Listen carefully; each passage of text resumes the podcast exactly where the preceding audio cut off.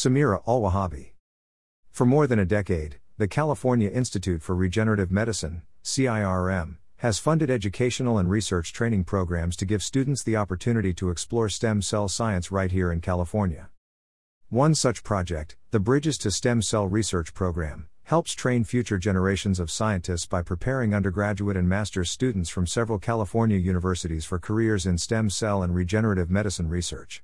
To date, there have been 1,663 Bridges alumni, and another 109 Bridges trainees are completing their internships in 2022.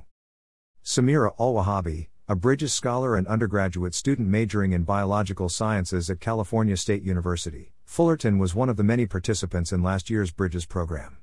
She completed her internship in the Calvin Kuo lab at Stanford University, which she says was nothing short of incredible. Samira and Alan N. Another CIRM scholar from CSUF, in the lab. Not only was I able to be a part of cutting edge stem cell research, but I also gained incredible mentors and friends within academic medicine, all of whom pushed me to be the best version of myself, Samira says. After completing her internship last year, Samira graduated cum laude with a degree in cell and developmental biology. She is currently working in the Kuo lab at Stanford University as a lab technician. Her next steps include applying to medical school to become a physician, wherein she will use her research experience to better understand medical innovations that translate into improved quality of care for patients.